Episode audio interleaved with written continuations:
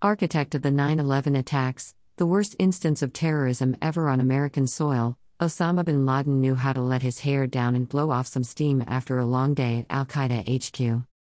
But when the 5 o'clock whistle blew, bin Laden didn't dash to the nearest happy hour for wings and tall boys, he hit the sand for an intense match of beach volleyball. The 6 apostrophe 4 bin Laden was a force on the court, according to his associate Mohammed Atef. Atef, the former chief of Al Qaeda, also enjoyed the game, but the two never played on the same team, citing the fact that they were so good it was an unfair advantage over other players.